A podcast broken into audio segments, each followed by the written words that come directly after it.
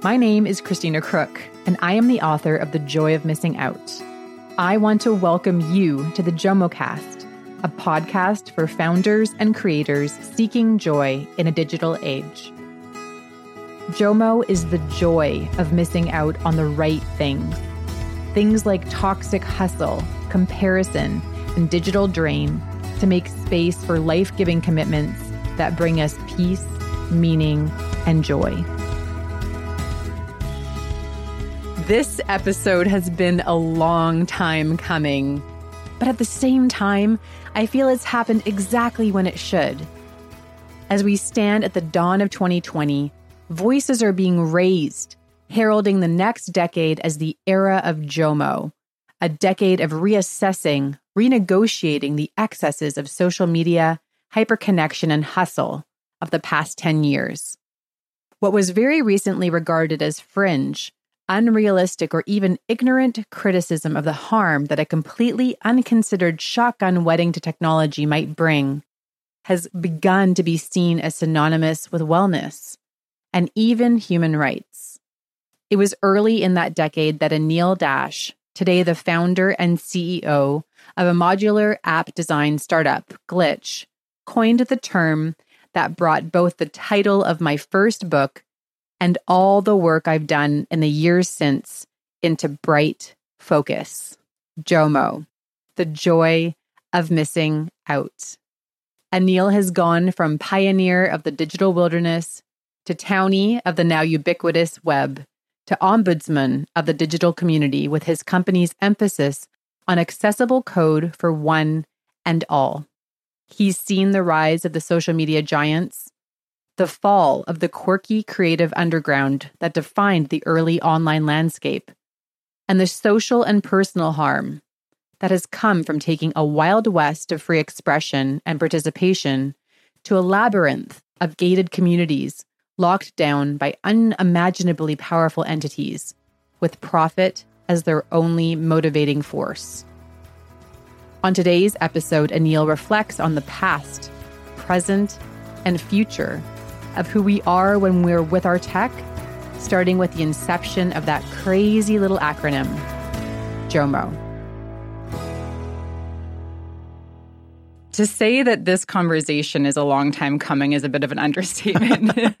at least for me personally, I'm sitting here with Anil Dash, who way back in 2012 coined the term JOMO. So, Anil, thank you for being here with me. Thanks so much for having me. it does feel overdue. I'm excited to get the chance to actually talk. And we're sitting in your studio, mm-hmm. actually, where you create podcast function. Yep. And uh, what else happens in this space? Uh, a lot. You know, our our company here, Glitch, we are uh, um, a startup, and it's a tool that people use to build apps online. And and really, it's it it's interestingly it parallels a lot of themes I'm sure we'll talk about, which is this you know, a lot of people don't feel good about the, the internet these days about well, what's happening to my information or what are these apps doing to my attention or can I trust what people are sharing? And, you know, at Glitch, we've built a community where millions of people have built little apps and tools and websites for themselves, for their community. They've, they've coded these things together um, because they just want to express themselves. And so, um, you know, it's been something that's been amazing to watch take off and really is grounded in this idea that like technology didn't have to be something,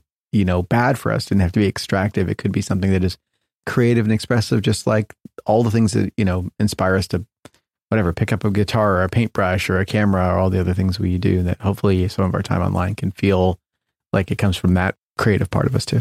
I haven't dug as deeply into glitch as I would like, but from the outside, it looks like a very joyful, playful, creative community. Yeah, very much so. And I think there's a very intentional aesthetic. It, you know, it, one of the things you can do on Glitch is, is code together. And, um, you know, typically when, you know, people talk about programming or coding, they think of like the matrix and like green text on a black screen. And the aesthetics of it are this very almost like sterile dystopian kind of thing.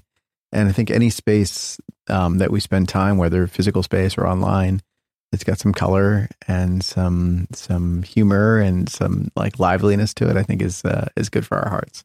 I think this is not at all what I plan to talk about, but I think there's something that I'm I'm really enjoying online lately where it's ace like things that are asymmetrical and kind mm-hmm. of weird and just yeah, like they yeah. look like they're like broken not broken, but just But they're not that same boxy blue yeah. thing that we see on everywhere else on the internet. I mean, I, I think, you know, I I've been online for basically as long as the web has existed. And, you know, it, it did used to be a weirder place. And I think about um, even, you know, the, I live in the East Village here in New York City and, you know, I'm not one of those good old days people. Like there's always problems that, that you know, people sort of whitewash out of the past. But, but there is a moment when a space is still weird and still undefined and people are doing unexpected things and breaking the rules in good ways. And, uh, and there's something very special about that. And so I think anything that's a return to that feels good and it feels like a, a freer place and that everything is not just, you know, this blue box that you put your photos into and then they do creepy things with your data. You know, like there's got to be another way to be online.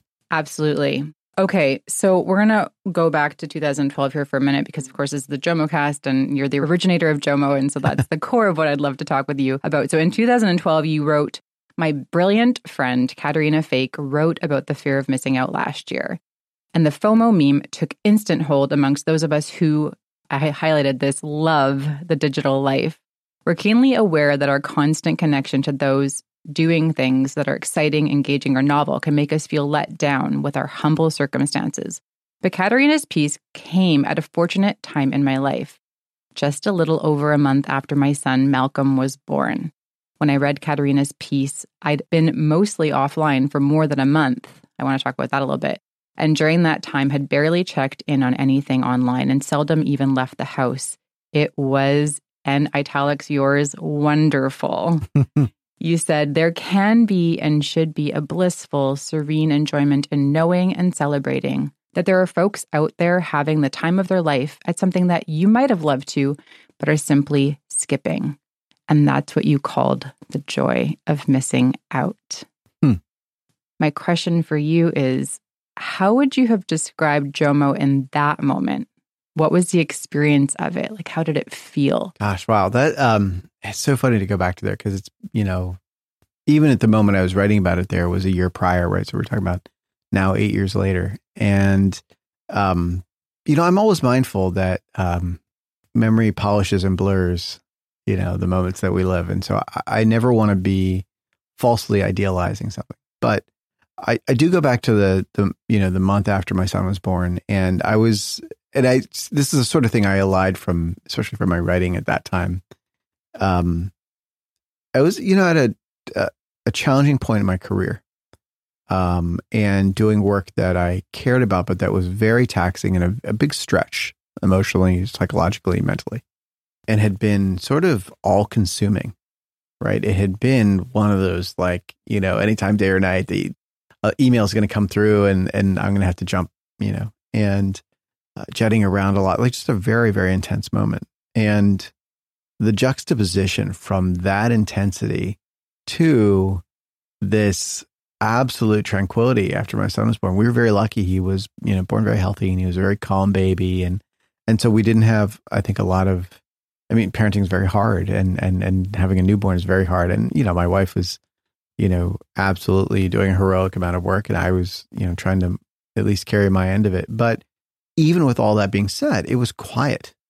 Like in the house was quiet. Like when he would be asleep, which was a lot of the day for a newborn. Yeah.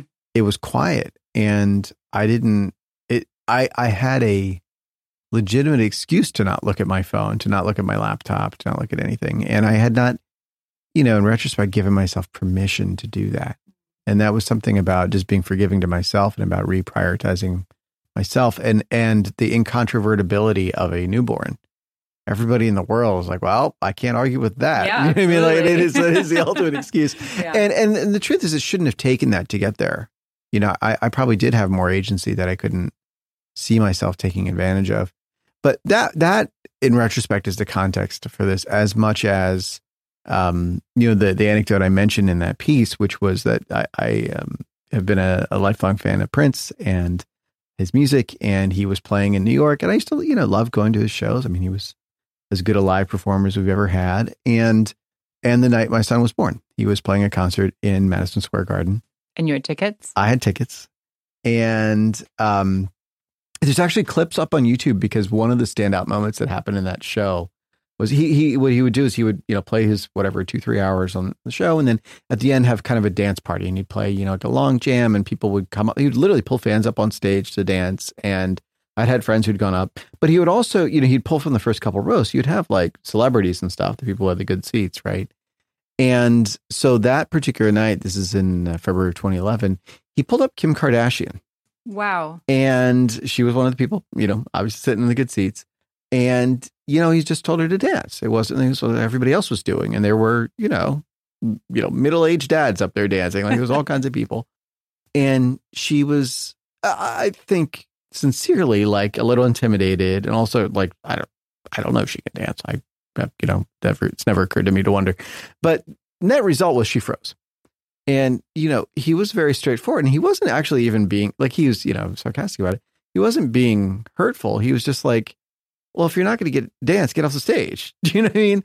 And it became a moment. It was one of those right. things where it's like it's trending on Twitter and the and the, it's on the it was on the local news the next night. Like it was a they made a big deal out of right. it. And the thing is like he's done this thing. He'd done that on stage for many many years. It wasn't that big a deal. But because people knew I was a fan, and I think people some people knew I was going to be at the show or was supposed to have been, I was I I didn't know any of this happened.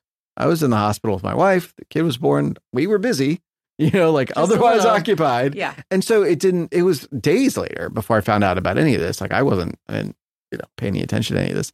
But a whole bunch of people had texted me or sent me this thing, or haha, did you see this? Or you know, your guys, you know, going crazy on, you know, whatever, whatever's happened. And it was such a um well, one, I was like, who cares? You know, like who, like who cares? Like I, I could not care less about this. You know, on the one hand, and the other hand was like, oh, I didn't find out about this in the moment, and the world certainly did not end. Yet there was that urgency of it was as if there were like a, you know, your apartment's on fire. Do you know I mean like like the yeah. level of the number of alerts, the number of messages, the intensity of it, and and and again, it all comes from a place of love. There are people like you identify with this thing we think it's relevant to you. It's funny. We're bonding. Like I remember you, so I'm going to send you a message of a thing you might care about. And we and we all have those things that our friends know us for. And yet, in in having the delay and the disconnect from it, and then re-engaging with it, like I said, it was the the level of urgency I would have expected if somebody's like, your hair is on fire. Right. Or there was like a real emergency in the city or something. Exactly. Yeah. Exactly. Exactly. And so, and so that, that I think was clarifying too. And so all those things informed like where I was at in my life. And then these little glimpses into how we have had tools that are designed to keep us at a red alert level of intensity, even for something that is literally meaningless, trivial, you know, pop ephemera. Yeah. And I say this somebody like I love pop culture. Like I think it matters in the world, but like I didn't need to know about that at that moment. And so all those things together, along with in, in my case, you know, now 20 years of building social platforms online, I, I think all coalesced into I wanted to share something I'd learned. I was appreciative of my friend Caterina outlining a concept that mattered. And I didn't like that the narrative within the tech industry in particular, where I work, had been, you know, her her framing of FOMO, a fear of missing out, was a criticism they didn't want to hear. And it's funny to say this now, where everybody is critical of the big social platforms but they were so resistant to her being even mildly critical of a completely legitimate point that I really was so indignant that they were rejecting. And I think no small part of this is because she's a woman, and and and for her to sort of point out, here's a real flaw in technology as we uh, you know conceive of it today. Let's fix it, and get such blowback from Silicon Valley. I thought sort of confirmed every reason I'd had for leaving there and uh, and that was part of it. Is I wanted to to offer a framing which is um, not just a rejection of what's wrong, but an affirmation of what's right. We can't just move away from things; we need to move toward things. Yes. And so that was sort of my you know rhetorical goal was to outline a thing that we would aspire to, not merely a negative thing that we would reject. I think that's the reason why I love the concept of the joy of missing out so much, even just the way that it's evolved in my own life, having my book obviously titled The Joy of Missing Out. Um, and like I mentioned before we started recording, it was originally supposed to be called Digital Detox. And by some great, great serendipity, it was retitled and it's created this entirely different conversation, exactly what you're describing. What are we moving towards? What joys can we step into when we mindfully disconnect from technology or at least use it in a way that's intentional? Um, in a conversation between you and Caterina on the Note to Self podcast, she said, quote, in a media saturated, information saturated environment like the internet, You're trading off so much of your life to trivia and entertainment, keeping a part of yourself offline for your family, for your friends, for yourself becomes very important. Do you think that's true? And if so, why? Yeah, you know, there's a balance here where I'm I'm lucky I have a platform online and most of that is actually just due to uh, I've been around a long time. You know, so I've been I've been blogging for 20 years, um, which is absurd to say. It sounds You're also if I can just say it, you're also very likable. You're funny. thank- That's very Yes. kind. I, I, um, well, my public persona is right, and and I, I had this conversation the other day with somebody where I'm like, I, um, I care a lot about justice and I care about fairness, and I am not particularly concerned with being nice. And I, I'm not against it, certainly. And you know, I tell my my kid to be nice. Like I'm, you know, like I'm not, I'm not, I'm not a sociopath, but I'm like, I, I personally, it's not the top of the list. It's on the list. It's not the top of the list. And um, and that comes across sometimes in my social media presence or whatever else. It, it mostly because people are pointing out that hey, that wasn't nice, right? And and I I realized like I felt, I still feel a pressure that people who have the great privilege as I do of having a public platform are obligated to be nice right? Isn't that what we're supposed to do? Isn't like isn't the the the cost of admission to being even a n- completely minor public figure is to be nice. And transgressing across that against that is seen as um really unforgivable you know really like this this thing you're not allowed to do. And so i you know i i like to joke around online. I still do. And and it's it be, it's become much harder. I'm the ceo of a you know relatively successful startup company and i have um it's a privileged platform. I get to write for magazines and i get to do things and and you know be on the radio and be on podcasts and like those things are exciting. Um but i i struggle very hard with like I don't want to curate a public persona. And um and a lot of the way that's played out, actually, you know, I would say in the last 10 years, like in that time frame of when I was thinking about this stuff with Jomo and everything else, um, is I've moderated how well known I am. I've deliberately not set out to become famous.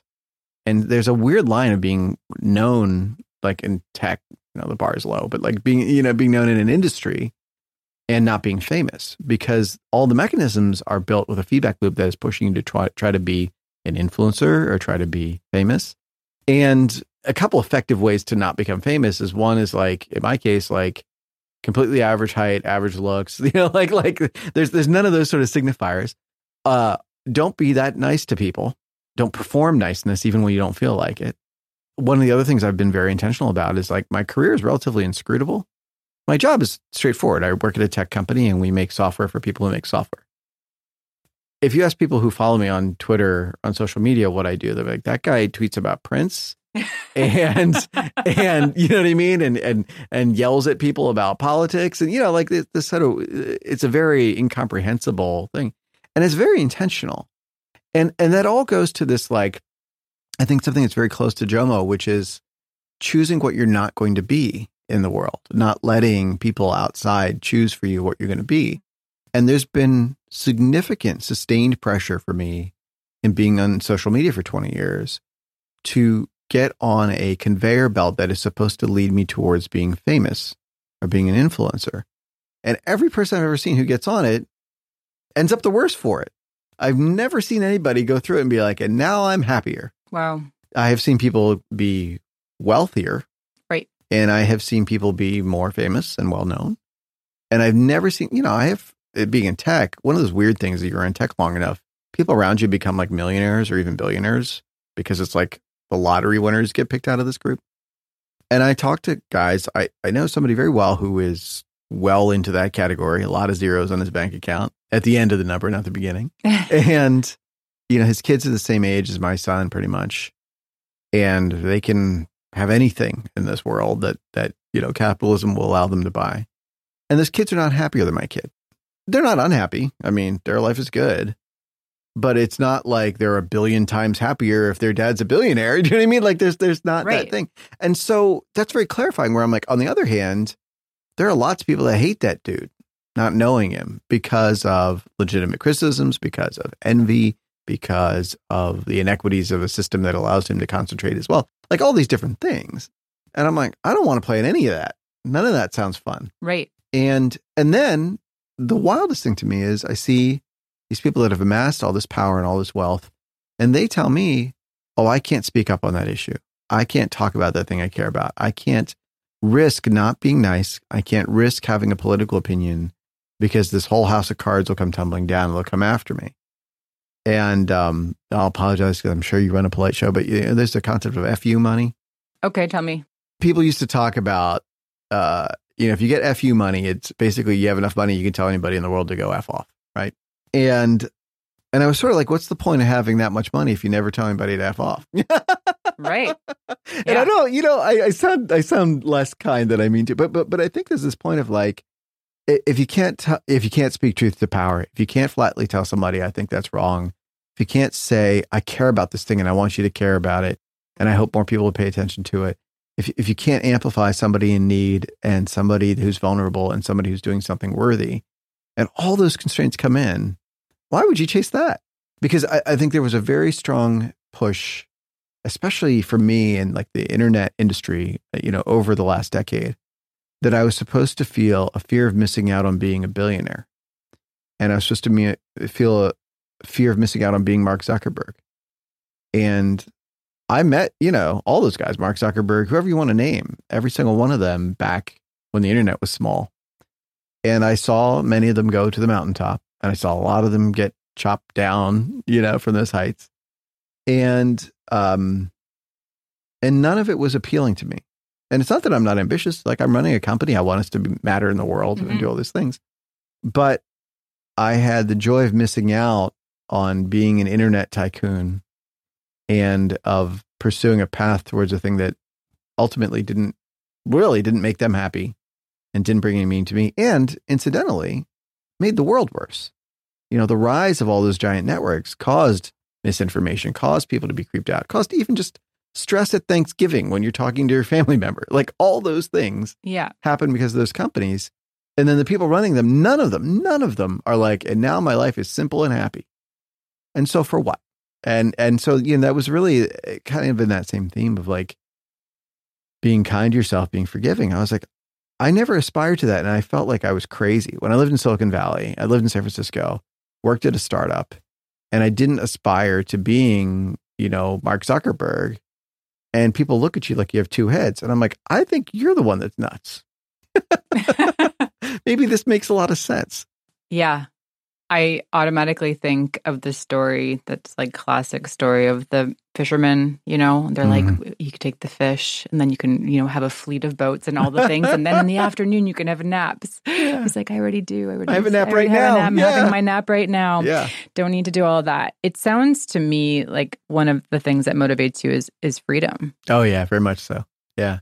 And it's funny. I it's funny. I just told that story about being a Prince fan, and uh, it, it's on my mind. He had put a memoir out recently, with a posthumous memoir, but he worked on it before he passed. And this theme, you know, his music and his work was this like freedom and owning your work and ownership. And, and there's a good example. There's a guy who was at the top. Was getting hit, you know, the biggest movie of the year and the biggest album of the year and all this stuff. That you know, whatever it is, 35 years ago now. And you know, the the thing everybody aspires to. I'm going to be a rock star and a household name and on you know MTV back when they were MTV and you know all that stuff. And and then he's like, "What if I get rid of my name and get rid of my record label and tear it all down and go back home and just work on music and then see if people still think it's cool?" And those are the people I'm going to work with forever and sell stuff to online and and tour and do music for. And it turns out people stuck with him. That's why I was still interested in going to that show, you know, all those years later. And and I think that was really instructive as this like what artists show us. And that you know, that's music, but I think it's true of filmmakers, it's true of of authors, which is um they chafe at limits and constraints that are arbitrary, that limit their creativity or their output. Uh, but anything that enables them to sort of be able to be free to create is powerful. And and they value almost above anything else, above the money, above the fame. And I also think of like you know, in tech, we talk a lot about hacking, right? Like, to hack the system and I'm going to get outside the boundaries of it. And, um, but that's a tradition that goes back you know, in culture, in every lane, in every area of creativity and discipline. And so over and over and over, this lesson is learned of people get lauded and, you know, rewarded for being at the peak of their industry in whatever creative discipline they're in. And they win all the awards and they get sometimes get rich, sometimes get famous. And then consistently, they're like, you know, I'd, I'd throw it all away if I could just be free to Mhm. do X, Y, and Z, if I didn't feel burdened by all these other things around me. And, um, and that pattern repeats a million times. And I'm like, okay, what's the lesson I'm going to learn from this? Right. Is let me just not take on all those encumbrances to begin with. You describe yourself as an advocate for ethical tech. hmm What does that mean? It changes over time. You know, I started simple, which was just like, let's not do weird, creepy things with your data and let's not trick people into using your app. I didn't think it was that radical uh, when I first started talking about this stuff. And I was, um, you know, I've been in tech for 20, 25 years. And, and, um, well, when I started, they were, you know, they were called software, not applications or apps, right? And, and you would buy a disk or a CD-ROM and you put it in your computer and you put, you know, an app on your, on your laptop and, you know, or your computer and it would just work and that was it. And, you know, things changed a lot when they got connected, like sending your data up and doing things with it that you couldn't expect and targeting things to you based on what they could, you know, surveil and, and deduce about you. And I intuitively, like I wasn't like I'm not an academic, like I'm not, you know, so I, I I know the tech pretty well, but like I'm not an expert in all these different areas. Intuitively, I was like, well, this has bad incentives. If we're making money on collecting people's data, then we're going to have economic incentives to ever, always collect more data, right? If we are making money on distracting people's attention, we are going to have economic incentives to steal more and more of their attention. It was basic stuff. Kids can get it. And I didn't feel good about it because I had gotten into writing software and creating technology because I was like, it empowers people. It frees them. It lets them create. They can, I can write a book on my laptop computer. And it used to be something that only a few people could ever do. And I could make, you know, people make music, they make entire albums on their, on their computer. And it used to be kind of thing where you'd have to pay for all the instruments and studio mm-hmm. time and whatever, right? And so this was a tool of liberation and empowering people, especially that couldn't get past the gatekeepers. And that was really important to me. And then I saw the rise of these technologies and I was in it. I was creating social platforms, you know, at, at the sort of birth of the, the social media era. And I was really adamant, like you should just charge people money for them and they'll pay it. And then everybody understands how the exchange of value happens. Right. And, you know, I, I lost that battle. And the industry decided that surveillance based advertising was going to be the model. And I was critical of it. And, you know, I, I, I think the sort of breaking point for me was almost a decade ago. There was a, uh, the, the movie The Social Network came out. Yeah. And around the release of the movie, um, the New Yorker did a profile of Mark Zuckerberg. And in it, that was the first time I gave myself sort of public permission. I was I was fairly critical, and actually, by contemporary standards, I was very gentle. But I was sort of like, you know, this is a guy who grew up like the kid of a dentist in Connecticut, and then went. He was doing so well in life that he could drop out of Harvard and still know he'd be okay. I was like, I'm son of immigrants. Like, I'm not dropping out of Harvard Right. if I got in Yeah. but I couldn't get in. But uh, you know, we don't have legacy admissions for immigrants. So so it was just such an interesting, um, fairly mild critique that was like he doesn't know what he doesn't know, and vulnerable people are going to feel the the impacts of the choices that Facebook makes in a way that he won't. Real simple. Uh, and it was a mess. You know, there was I got a call from Facebook PR. I I had a, a very powerful big name investor in Silicon Valley tell me I would never work in tech again. Wow. did Straight you up. publish where did you publish this? This was well, I had written something on my personal blog, and then because of that, uh, I was asked for this quote that ran in the New Yorker. And you know, when they get a pithy quote, they put it as the the kicker, the closing quote in the uh, in the story. So you know, you you you scroll all the way to the bottom, or you flip to the last page, and it's this like, you know, here's here's this guy Anil Dash saying, you know, Mark Zuckerberg doesn't know something. And first of all, you know, everybody was like, well, who the heck are you? He's he's Mark Zuckerberg, and he's going to be a billionaire at that time uh, way past that now. And, you know, you're some guy with a blog. So what do you know?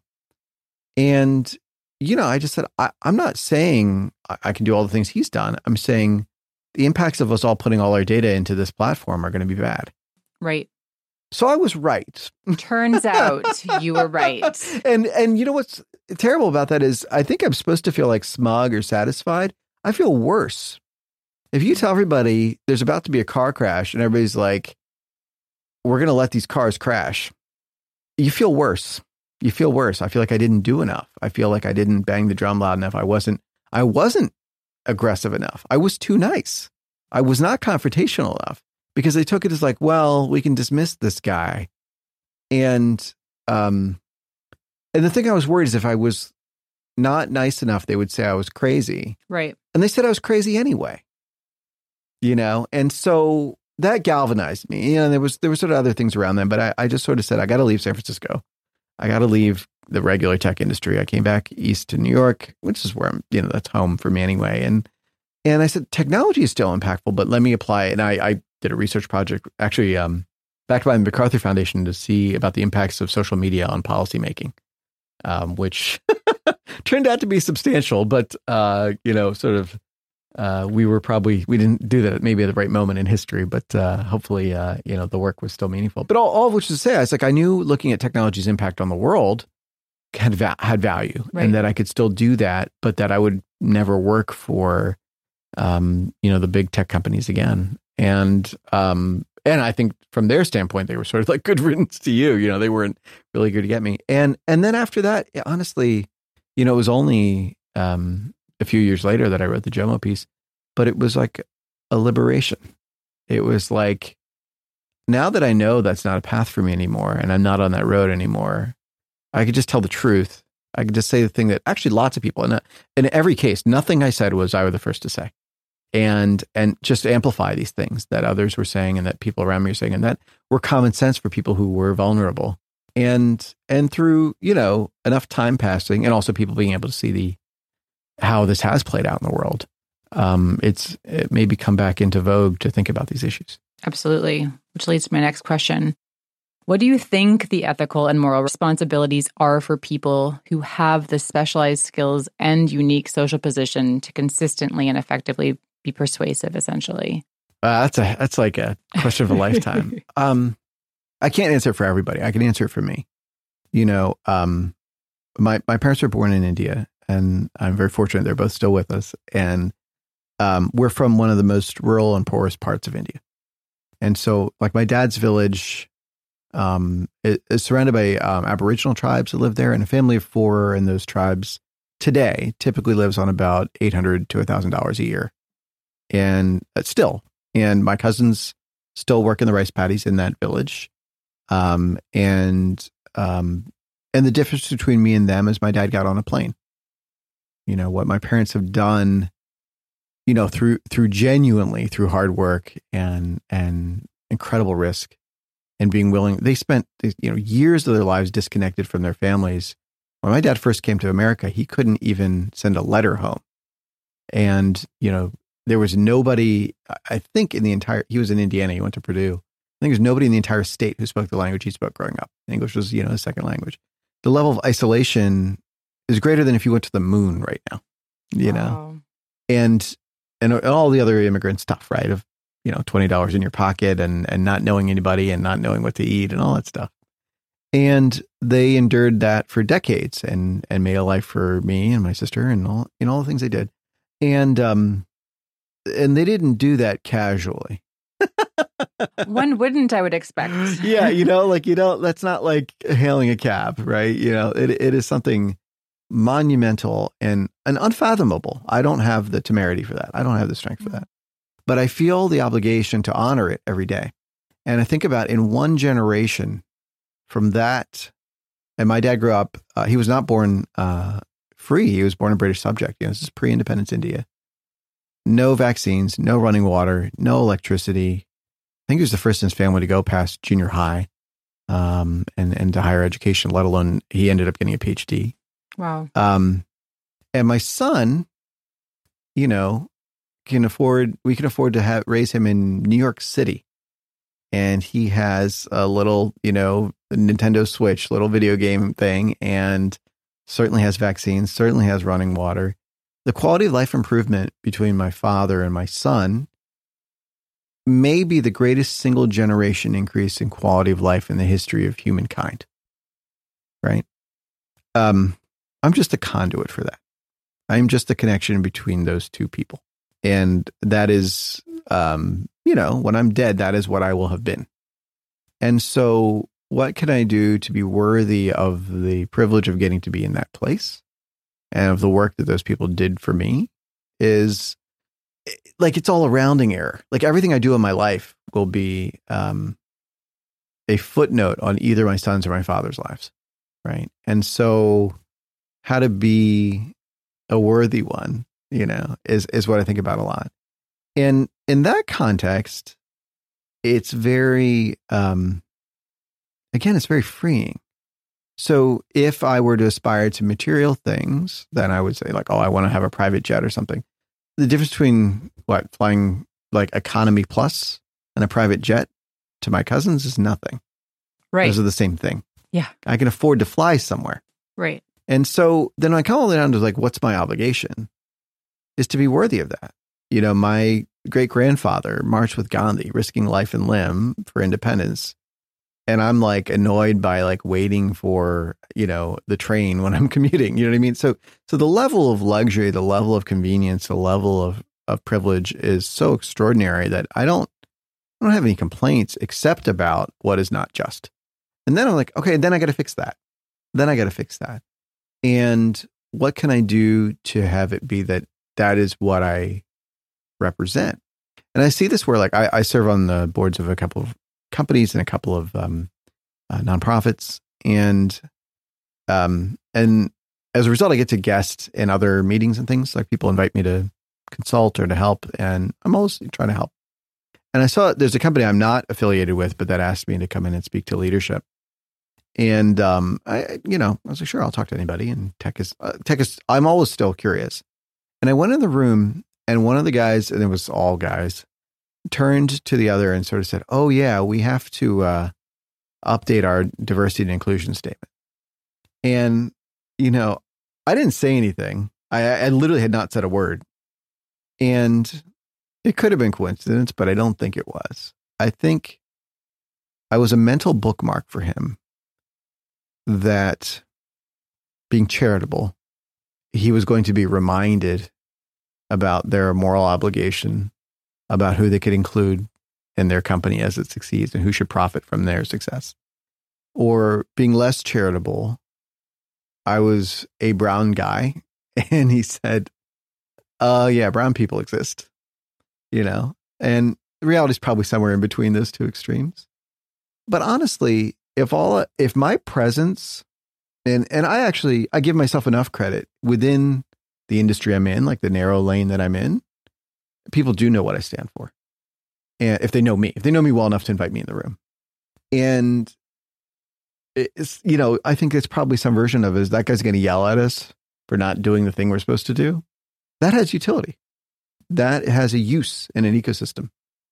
And if me walking in the room reminds somebody we're probably going to get yelled at because we haven't been doing enough to not be exclusionary at our company. Yeah. Good. And so that to me was, and it's like a weird thing to celebrate because it felt terrible, honestly. It felt diminishing. Yeah. And it felt like uh, being tokenized a little bit. But, um, but the utility of my, well, well I got into the room, right? You Yeah. know, like there's something there about, um, that was not a room made for me. And, and I still got my way in through, um, mostly through not being very nice. this is I'm probably the only person who's ever going to come on your podcast and talk about the value of not being as nice. But there there is there's a balance about how niceness, civility, and all these other tools are are used to limit freedom, are used to limit control, are used or to enact control on people. And and I think a lot of that is this in the same way what I experience so much of missing out is about inculcating a expectation into people that is used to control them. And if I'm supposed to fear missing out on a private jet or going to some concert or partying with my friends or looking good on Instagram or whatever it is, those are all things meant to control me and to keep me away from what it is that I think is meaningful, that at the end of my life, I will find to have value. And um, it's very hard to stay centered on that. Oh my goodness, there's so much there. Um, I made a pact recently with a close friend of mine. So she's a digital sociologist at Goldsmiths in the UK. Her name's Dr. Jess Perriam. I'm sure she's listening in. Uh, we made a pact recently to no longer be vanilla online. Mm. We feel like we're these vanilla versions of ourselves, Yeah. and so much of what you're speaking about is because of the all of those constructs that I think most of us, myself included, don't think about the ways that those pressures are there. Well, and I think especially women are so socialized to to be nice and to to to perform compliance in so many ways and are rewarded for it, right? And and punished severely for stepping outside of it. And and you know, I think about that a lot. I mean, I I I have an 8-year-old son and we talk a lot about how society you know, sort of shares expectations on us because of gender, because of race, because of all these different factors. And it's hard to explain at a third grade level. How do you create a framework by like which things matter, right? There are there are good social stigmas. There are good social pressures, Right. right? There are things that are shameful, rightfully, right? And that that shame, uh, you know, arose as a a useful, I think, way of us enacting control on one another as a, as a society. It's how we sort of share our values, and it is a deeply harmful and abusive you know tool that is used indiscriminately and and used to especially against the vulnerable. And it's hard to know like which which application of this kind of control are we are we doing? And i think um that's there's you know there's a lot of different ways to frame it but i think that's something that's very hard for us to sort of interrogate. And it's interesting how that overlaps with what technology amplifies rewards accelerates. Um and we we know it at the level of well it, within the tech world i don't want to presume you know there's different audiences but like within the tech world there's there's a there's a widespread understanding in recent years of bias in systems and algorithms right? So we talk about this with like artificial intelligence and machine learning. You can train it with biased data. Uh, but there's even simple things like do the photo filters on your favorite photo app work for your skin tone? Um, which i have had unfortunate experiences with being a brown person. But like there's a there's a range of like is this tool made for me and what does it encourage? But there's sort of a similar part and those those we can understand i think intuitively. But if we say uh, being reductive this photo filter doesn't work with my eye color. Okay yeah i get it. And also it's actually I, again being charitable to the people that make the software the technology you're like oh i, I can understand that's a bug. And and i'm going to fix my app to not have that bug Right. Right. but when the trending you know topics or the uh, instagram discover tab reward certain appearances certain presentations even just the level of like having a manicured presentation in general Right. that also is a biased algorithm that also is a software bug the Mhm. technology has a bug that it wants me to be presentable in a certain way. And I look at this where um, there's always this sort of like, what is the norm that you're conforming to? What is the the standard that you're trying to achieve? And um, there's a writer, uh, Durga Palashi, who uh, she's did a lot of creative thinking about culture and society in general. But one of the pieces she wrote a couple years ago that really stood out to me, and it was just sort of like this casual aside in a different piece, but she sort of said, for uh, those of us who are South Asian, uh, intrinsically, many of us have dark circles under our eyes. And she spoke to the impulse to to lighten them, right? And I think about this where I've been on TV a few times, like a business TV, not like you know anything exciting for people to watch, but like you know where tech CEOs go, and um, like Bloomberg is a good example. And I think every case that I've been on TV, they've spent more time putting makeup on the dark circles under my eyes that are intrinsic to being Indian than they have in prepping me for the topic I was going to talk about. I could choose to see that as their confidence in my competence on the topic. I think that is part of it. I also think it is about a medium that cares about how you look and that the definition of how you look is defined by a norm that does not include me. It was not designed for me, right? They will never put on makeup to darken the circles under my eyes.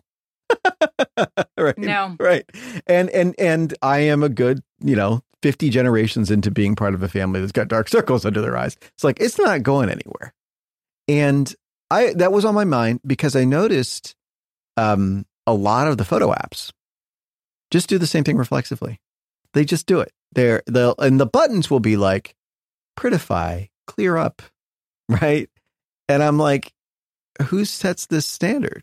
I have, and I'm not there yet, but I aspire to not thinking the natural color of the skin on my face is ugly. I would like to not think that. I'm not, you know, we're all growing and evolving. I'm not there yet. Um, but I don't know who taught me that. It was. Um, and I certainly, certainly do not want my son to pull a phone out of his pocket when he's a teenager and have an app tell him that pretty is whatever he is not. Yeah. And I think I can have that impact. Like, I think I work in tech and I have a loud enough voice and I'm willing enough to not be nice that I can change that.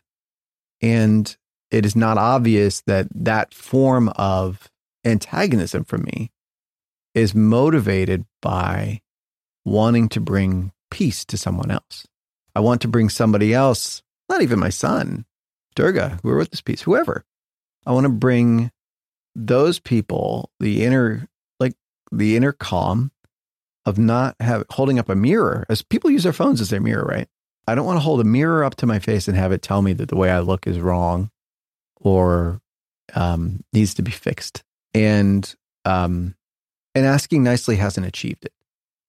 And so I will choose less joy for myself uh, in achieving that in hopes to bring more joy to others. You've talked about the need to change the definition of success in the technology industry to create things, in some cases, smaller things, smaller communities mm. that truly make people fulfilled and happy. Do you feel like that's something that you're accomplishing here with Glitch? Yeah, very much so. Gosh, I hope so. I mean, that's really all of us. I mean, there's dozens of us on the team, so I, I get to be the voice of this, but it's just so many good people here. And what what everybody in the and, and there's millions of people in the glitch community. And what I think everybody's aligned around is, you know, nobody's thinking about it this like, you know, dense academic level, but intuitively they're like, you know, this just doesn't make any sense. Three billion people in the same app. There's no way it could work for everybody. Right? Like just common sense, you know? Um, like they don't even have one flavor of Coke for three billion people. You know what I mean? Like they, they make different versions. Community builders on the ground know this. Yes, exactly. Intuitively, right. we all yeah. know it, right? And and as humans, we know it. And um, we we can feel what is wrong with the scale of the technology, but we have not been taught what the alternative looks like. And the funny thing for me is, the only reason I know what the alternative looks like is I've been on the web long enough. You know, um, in the early '90s, mid '90s, there was a different internet. And that was true all the way until like relatively recently. You guys recently as, you know, 10 years ago, uh, 15 years ago for sure. There were a lot of different websites people went to in a different day, in a given day. And also there were a lot of websites made by people you know. So depending on the vintage you are, you might remember MySpace, you might remember LiveJournal, you might remember Black Planet, you might remember Neopets, you might remember GeoCities. But I can rattle off a dozen of these sites, and every single one of them are full of weird looking sites that regular people made, not following any design rules, but whatever their, their personal aesthetic was. And they made it themselves. And the interesting thing is, I, I love food as an analogy here, right? So when I was growing up, like you didn't know, you know, what farm the apple grew on that you got at the grocery store, and you didn't know, you know, what conditions the pigs were raised in. And now, if I go to, you know, I go to the grocery store, it's like this is Jim, and he picked this apple and this is you know exactly the the tree it was on and this so this incredible amount of data and information and that came from people saying like if i can understand the supply chain understand the source and understand the ingredients then i can make good choices right and it's not every time you know sometimes you eat some junk food that's fine like if i'm at the airport i'm like all right let's get this cheeseburger on right um, so it's not about being perfect it's about like being able to make choices right and and then if you ask people, what are the meals you remember in your life? They are home cooked. They are made by people you know and love. You were probably all in the kitchen together. You know what the ingredients were. It was probably tied to your traditions or your culture. And and you have warm memories of it. It's so good that you took pictures of what you all shared together. Not even necessarily the food, although maybe that too, but like that time we had a meal together. And they are literally in the scale of your life if you go back and look at what was the time that you all had together as a family, um, alongside you know, weddings, funerals, that kind of stuff, you will have meals pop out, and even those have meals around them, right? And all of it is this, you know, really useful analogy for me because then I say, I look at technology, look at the apps on your phone. How many of them were made by somebody you know? How many were made by somebody that loves you? How many are made by somebody in your community? How many of them can you say what went into it, what the ingredients were? How many of them are tied to your culture your community, a context, a history? Which apps were handed down to you by your mom? Which apps came to you that you learned to create in your church? Which apps are part of your faith and your culture and your tradition? And which ones will you remember at the end of your life using together with your friends? It is not too much to ask that our technology meet that bar when every meal we cross, every meal we eat crosses that bar. And the funny thing about it is, it doesn't mean I don't also eat junk food, Right. right? It just means not everything is factory farm junk food. Yes. If we could balance our eating the way that we balance our tech consumption, Mhm. it would look very different. Right. And I just want to have that option of one locally grown, organically sourced, home cooked piece of technology amongst all the other junk food. So I've been thinking about wanting to create like a pretty weirdo website again, just my personal Mhm. website, like the way the website I would have made 20 years ago. Yeah, Right. yeah. Like with my handwriting, probably like Mhm. photoshopped, you know, pictures of typewritten things yeah, I've done. yeah. Right. A little like bit of all- collage, like, a little bit, yeah. I love collage. and not just square blocky stuff, but Not maybe some like stuff. angles and sh- shapes and curves and colors. but, but I don't because I am earlier on in building what I want to Mhm. build around Mhm. the topics I care about. And when someone comes to my website, I want them to be able to figure out in about five seconds Right. who I am and what I what I'm about. And there's an expectation of what professionalism is. And there's these tools, right? And they'll tell you, we'll, we'll build you a you know professional website in minutes, right? Or moments, clicks, instantly. And you know, there are all this like white background and the square blocky thing. And you know, I'm gonna smack myself in the head if I have to listen to another like plink plonk acoustic guitar with a couple people in a coffee shop and they got like a fancy latte and they got a, a nice phone and they're just like kind of like blandly smiling at each other. I'm like, I've seen that thing eight billion times. And like real life doesn't look like that. You know, it doesn't work like that. And, uh, and like, I don't, it's not even that I don't appreciate this, that aesthetic. There's got to be more than one aesthetic. Mhm. You know what I mean? And, and, and the tyranny similarly of like the mason jars and the chalkboards and the thing. And, and people feel compelled to conform to that. And, and the thing about, you know, this modern era of machine learning and artificial intelligence, like as a technologist, one of the things I'll say is like, if there's a precedent and there's a genuine, you know, fashion trend or a, an aesthetic that goes out there and somebody's like, okay, I'm going to, I'm going to do my mason jar wedding reception. It's fine. Like, I don't, you know, I don't have the objection that like that's somebody's taste. But when it becomes a trend, it feeds the algorithm. It feeds the machine learning. It teaches the system. People teach the system this is what good is. Just like they teach them this is what the circles under your eyes are supposed to look like right. and everything else. And so if you stray from that, will those systems reward that? Right. And keep in mind the technologists, the people creating these apps, treat the data as the truth. Right. And they don't understand that people want to appease, they want to they want to keep the system happy. They want to get attention, they want to get likes, they want to get good feedback. And so you feed the machine whatever it tells you it wants Right. and and so they're treating the data as the truth but the data is just a record of people trying to make the system happy and that that dynamic is playing out across how we get our news across how we share our information and i think it has really really harmful effects because everybody wants to deviate in some way you're like oh those ideas are cool but i had this other thing i want to do you know I had this Yeah. other color i like Yeah. in it or or I, I want to pick a color that's not in your in your palette you know? And and that there's not tools for that. And to get out of that you have to give people the raw materials right? So if you're going to cook something that's not in that recipe book you have to be able to buy the ingredients and not just the meal kit that they deliver everything to you. And and and and you know you you have to be able to create at a base level. And you know you start by putting that stuff together. Similarly like you know whatever you're learning an instrument you, you tap out a couple notes but once you want to write music you're like i choose what the notes are and and I see the same thing with technology. Is like, when's the last time you went to a website that was ugly? Right? When's the last time you went to a website that was weird? It's been a long time. Yeah. There is a there's a uh, really tyrannical homogeneity to the apps we use, to the websites we go to. And like, you know, I go to the banking website, like definitely I want my bank to be I don't want it to be weird. Yeah. You know what I mean? Like I just want to like click the button, get the thing done. But somebody's, you know, talking about their cause they care about. Somebody's talking about the artwork they've created. Or, you know, we can even imagine videos that are not all in the same video player online, but instead are surrounded by things that have to do with that person's personality or aesthetic.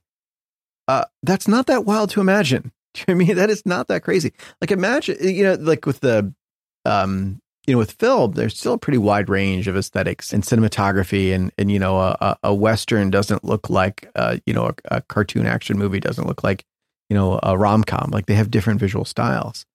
Um, and in music, we have genres, right? And and we talk about the genres we like. In fact, we use them to identify people. We say that you know that that well, that's an indie rock fan kind of guy. You know, we we sort of talk about what they are. You don't have genres of apps on your phone. You have tools that they have. You certainly can't talk about artistic movements on the web, right? And you can in painting, in books, in music, and every other creative expression. That's a choice of technologists. They have not enabled the kind of expression that humans like to create, which is all of us working together to make artistic movements and creative movements and activist movements. And um, that is even been kind of erased from our imagination of what's possible. Absolutely. And, you know, it bends people's brains when I talk about home cooked tech and when I talk about artistic movements in web design, because, well, we've been sold the idea that those don't exist. But it's only that they've been prevented. The human impulse is there just as strongly as authors writing books and filmmakers making films and, and poets writing poetry. Like, um, there are people that want to use the internet and technology and the web to express what's in their heart, and they cannot yet. But that's part of what you're doing with Glitch. Oh, very much so. Yeah, yeah. And we, we we're lucky where um, we don't articulate it that way. You just say you don't make stuff on the web, and like you're allowed to be weird here, and that's kind of it. And and the aesthetic does a lot of that for us. People are like, well, this looks different. This doesn't look like you know YouTube. It doesn't look like that that sterile blue Facebook. This is something weird. So I could try something weird. And the site is called Glitch, so they're like, I must be allowed to make mistakes here. Mhm. You know, like I'm not going to get in trouble yeah. if I try something different. And also, there's a community, so you can code things in Glitch. Um, basically, kind of like Google Docs. You can edit together in real time, and and for programmers, that's a big breakthrough. Like at a technical level, there's there's a lot of you know work that it takes to enable that.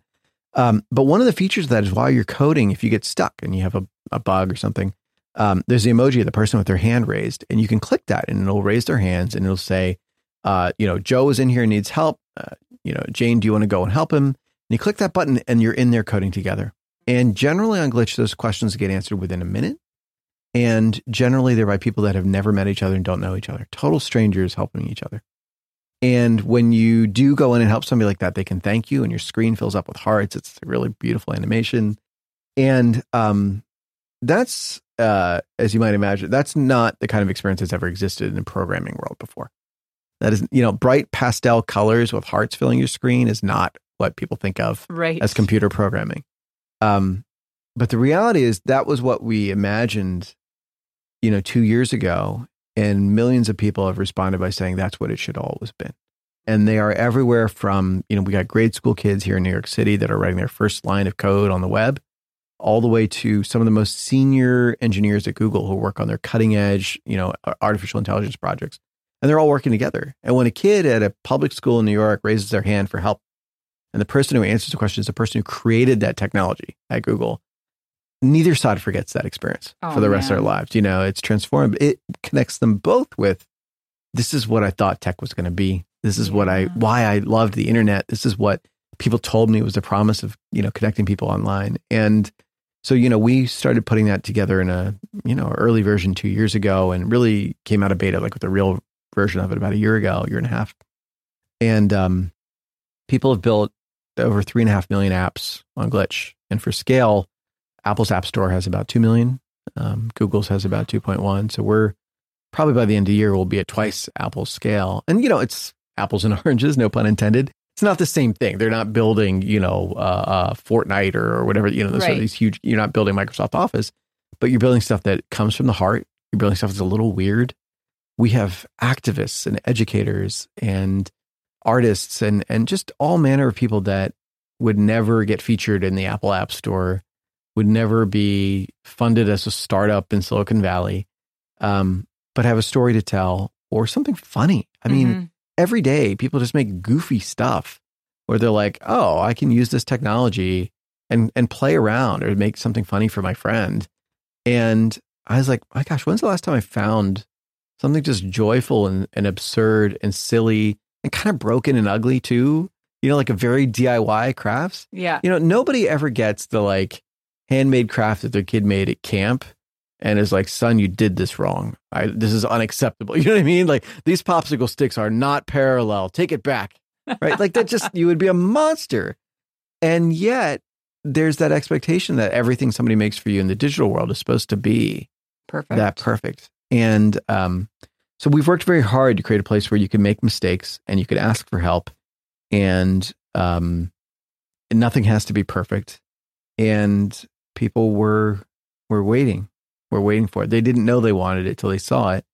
And I think, you know, it was not. I wish I had been thoughtful enough to have it be completely intentional, but I think it was fate that uh, we would call it glitch because I think it gives so many people permission to sort of say, "Oh, this is a place I can, I can make some mistakes, but at least I'll have good company." Yeah. Yeah. The whole idea of psychological safety, being able to take risks, everyone in there just trying things out. Mm-hmm. Um, I have three children, so I know Mhm. the importance of having those Yeah. types of spaces and personally myself as well. Earlier this year, you published a blog post called I should have written the Jomo book. I did. If you did write that book, Mm. what would it say? First of all, you've done the definitive job of this, and I, I want to be clear about that. Um, I, you know what what I meant. I, I, so I wrote this post. It was really actually after reconnecting with Caterina Fake, who'd inspired this in the first place with me. You know, we we've been friends for you know almost twenty years, and and we were. I was talking about um, well, one how important her idea of FOMO was that she had framed an idea. I think what the greatest thinkers do, they give a name to a concept that all of us feel but can't articulate, and Yeah. and she did that perfectly. You know, and I think um one of the going back to the glitch part like one of the things that people do for creating apps on glitch is you remix somebody else's app so you're not starting from scratch you build off of somebody else's work and that's i think part of what's enabled such creativity is you're not like starting with a blank page and and i think that's core to generativity and creativity. And sort of similarly you know i had no idea. Caterina had an idea and i remixed it right? And um and i think that is how we all sharpen each other's ideas and polish each other's Mhm. work is we build on a remix sometimes in, you know innately explicitly and sometimes just intuitively. You know there are ideas that bubble up in culture. I mean you and i arrived at jomo independently and through different paths. And so you know you've been very generous to credit me. Like chronologically i think probably i said it earlier. One i'm sure somebody else said it somewhere else and we don't you know like it's not in google or something you know what i mean? But but there's also a um there are ideas whose time has come.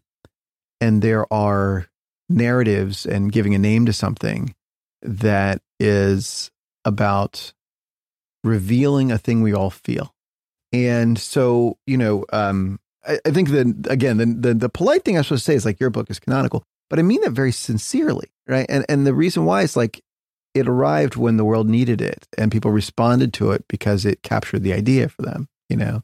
And i have no uh i think i wrote the best blog post about it that i could Yeah. there's no evidence i know how to write a book let alone a good one and so i think it's sort of like we all contribute Yeah. right like i think we all contribute to the creation of an idea in culture or the creation of a um, a value that we all aspire to and so it's it's the you know we are all um you know throwing wood on the fire and so so th- that that's sort of how i see it is this like I, you know i'm very i'm always happy that like anything i've ever written gets read. I mean it feels flattering and exciting. And a couple times i've had concepts that connect with people in different ways. Mhm. and you know honestly most of them are like very techy very esoteric and uh, which is satisfying in it, in it's in my domain of the, the work i do. Right. but it's like you know that's not going to be the, the you know like there are not going to be strangers on the street like wow i heard of that. And and this is something where like you know i don't i think you know one hundredth of a percent of anybody who's ever heard of jomo has heard of me right like it's not something i'm uh, that I'm associated with, but it's a thing that I, you know, played a tiny role in contributing to like putting the idea out in the world. And so that's something that I think is like, what a gift. I mean, we get to connect. Yeah, we get to have a conversation. We get to talk to other people who care about these ideas. Um, I, you know, I wrote about like, I should have written a book. And what I meant was I could not have foreseen that this was an idea that resonated with so many people. It's huge. Yeah. I mean, did you watch the video of Oprah discovering it? I did. I, that was amazing. you know, there was a there was a moment early, early on. I wrote the post in 2012, and they did a like you know predictions for. I think it was for 2014, which was funny. Um, but it was one of the big ad agencies. I think JWT. Yeah. And they wrote a like, here's the you know here's the the themes for the next year to be aware of, and they put Jomo on that, and it was um most tellingly this is of that time. It was on like Yahoo's homepage, you know, and like there's still people that go to Yahoo, I guess. And um, I just remember seeing like a ton of people were like reading my website, and like I was like, and clearly they were like, "What is this guy?" Like some guy in New York talking about the internet. Like I don't know what this guy is, but like okay, this idea.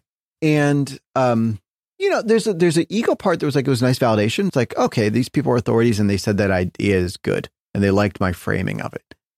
Um, but the bigger part was like, I just want people to have this tool. I want them to have this Mm. idea. And I honestly did not know until years later that it had that second life after that.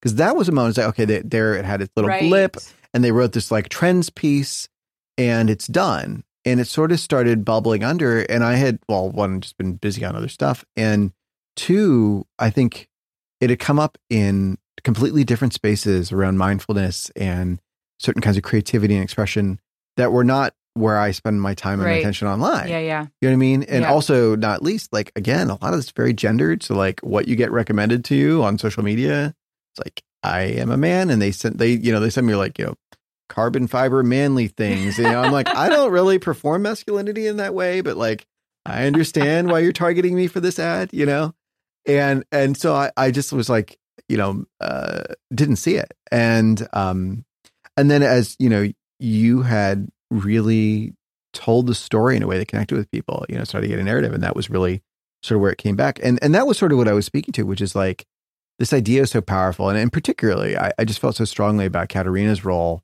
And I was Mhm. so struck by her thoughtfulness in that she wanted the idea out there but did not want to capitalize on it. And she could have easily had any platform out there. You know, I was sort of joking about like they could have given her a TED talk or a, you know, TV show or something. And um I guess these days you get a Netflix series, whatever it is. Mm. And and she was like, you know, she wanted it to be about the idea and not her. And also she was like, I can't dedicate the time to being the advocate for it. I think that's such a thoughtful space to be in. And I think like, you know, you need to have, as you were doing, the people who are the advocates to talk about an idea Mhm. and to get it out. Because like ideas don't get out in the culture on their own. They need to have agents. They need to have voices. Mm. Um, but at the same time, you know, the worst is the insincere version of that. Right. Like the person who's doing like it's like um if you watch an oldies act doing their greatest hits and they clearly hate the song. If you've ever seen this is I used to work in the music industry and like you just see people and like the guys in the band hate each other and they're just like dragging around the road Right. playing Holiday Inn, being like, I hate this song, you know? And like, that's like grim. And if you have an idea that succeeds, that's the worst nightmare. It's like, you don't want to be that. You know, conversely, if it's like, this is the, you know, you have people who are like, this is the crystallization of what I wanted to say Mm. to the world, and I'm Mhm. proud of it, and I like to be sharing it with everyone. You know, I think that's like, that's the greatest gift you can give somebody. It's like, this is sincerely of me, and I still have depth to share about it that I want to open mm-hmm. up to you. And that's a form of like vulnerability and sharing that I think is just incredibly powerful. So you were writing a little bit about our good friend, and neither of us are personal friends of her, but our good friend Marie Kondo. Marie Kondo has grown. You write Marie Kondo has grown a global empire around, and I'm framing it this way as intentional consumption, improving Mhm. our lives by starting with the question, "What brings you joy?" And Anil, you seem to like that starting point. You were like a Mm. hell yes to that. Yeah. And then you wrote, quote, the stakes are so much higher now than back when we just worried that social media would make us feel bad about missing a party. Yes, that's still a cause of stress, but far worse is social media enabling grifters to profiteer off of innocent people's credulity. Ultimately, though, this began as a conversation centered around joy. Isn't that a rare and special and fragile thing? How often do we talk about joy, let alone actively pursue it or protect it? I think pursuing joy, protecting peaceful moments, seeing our friends' happiness as a cause for celebration and not envy, and engaging with our lives on our own terms are quietly radical acts. End quote. I just want to say that I couldn't agree more. Mm. I want to thank you, Anil, for your work in the world as the originator of Jomo, for your work as a creator and founder and father, an ethical tech advocate. I want to personally thank you for making space for me to carry forward this part of the Jomo discussion. This has been a conversation I have been looking forward to for a long time. So thank you. Thank you so much for having me. I appreciate the work you're doing so much in the world. Thanks, Anil. Well, thank you for listening. You can learn more about our guests in the show notes and by visiting jomocast.com. The JomoCast is edited and produced by Thomas J. Inge, musician and composer by day, podcast ninja by night. The JomoCast is listener supported. Sign up as a patron at patreon.com forward slash JomoCast, and you'll get access to bonus episodes with myself and digital sociologist Jess Perriam, and a handwritten welcome note in the mail from me because here at Jomo, we believe in the power of the tangible. You'll even get a shout out on the podcast. Patreon support makes the JomoCast possible. That link again is P A T R E O N dot com forward slash JomoCast. Don't forget to subscribe to JomoCast with your provider of choice. And if you loved this episode, leave us a five star review. Want more Jomo? Patreon members meet online monthly to digital detox our devices and experience Jomo online and off. Sign up to become a Jomo member at patreon.com forward slash experience Jomo for support like this and so much more. I'm your host, Christina Crook. Thanks for listening, and may you always miss out on the right things.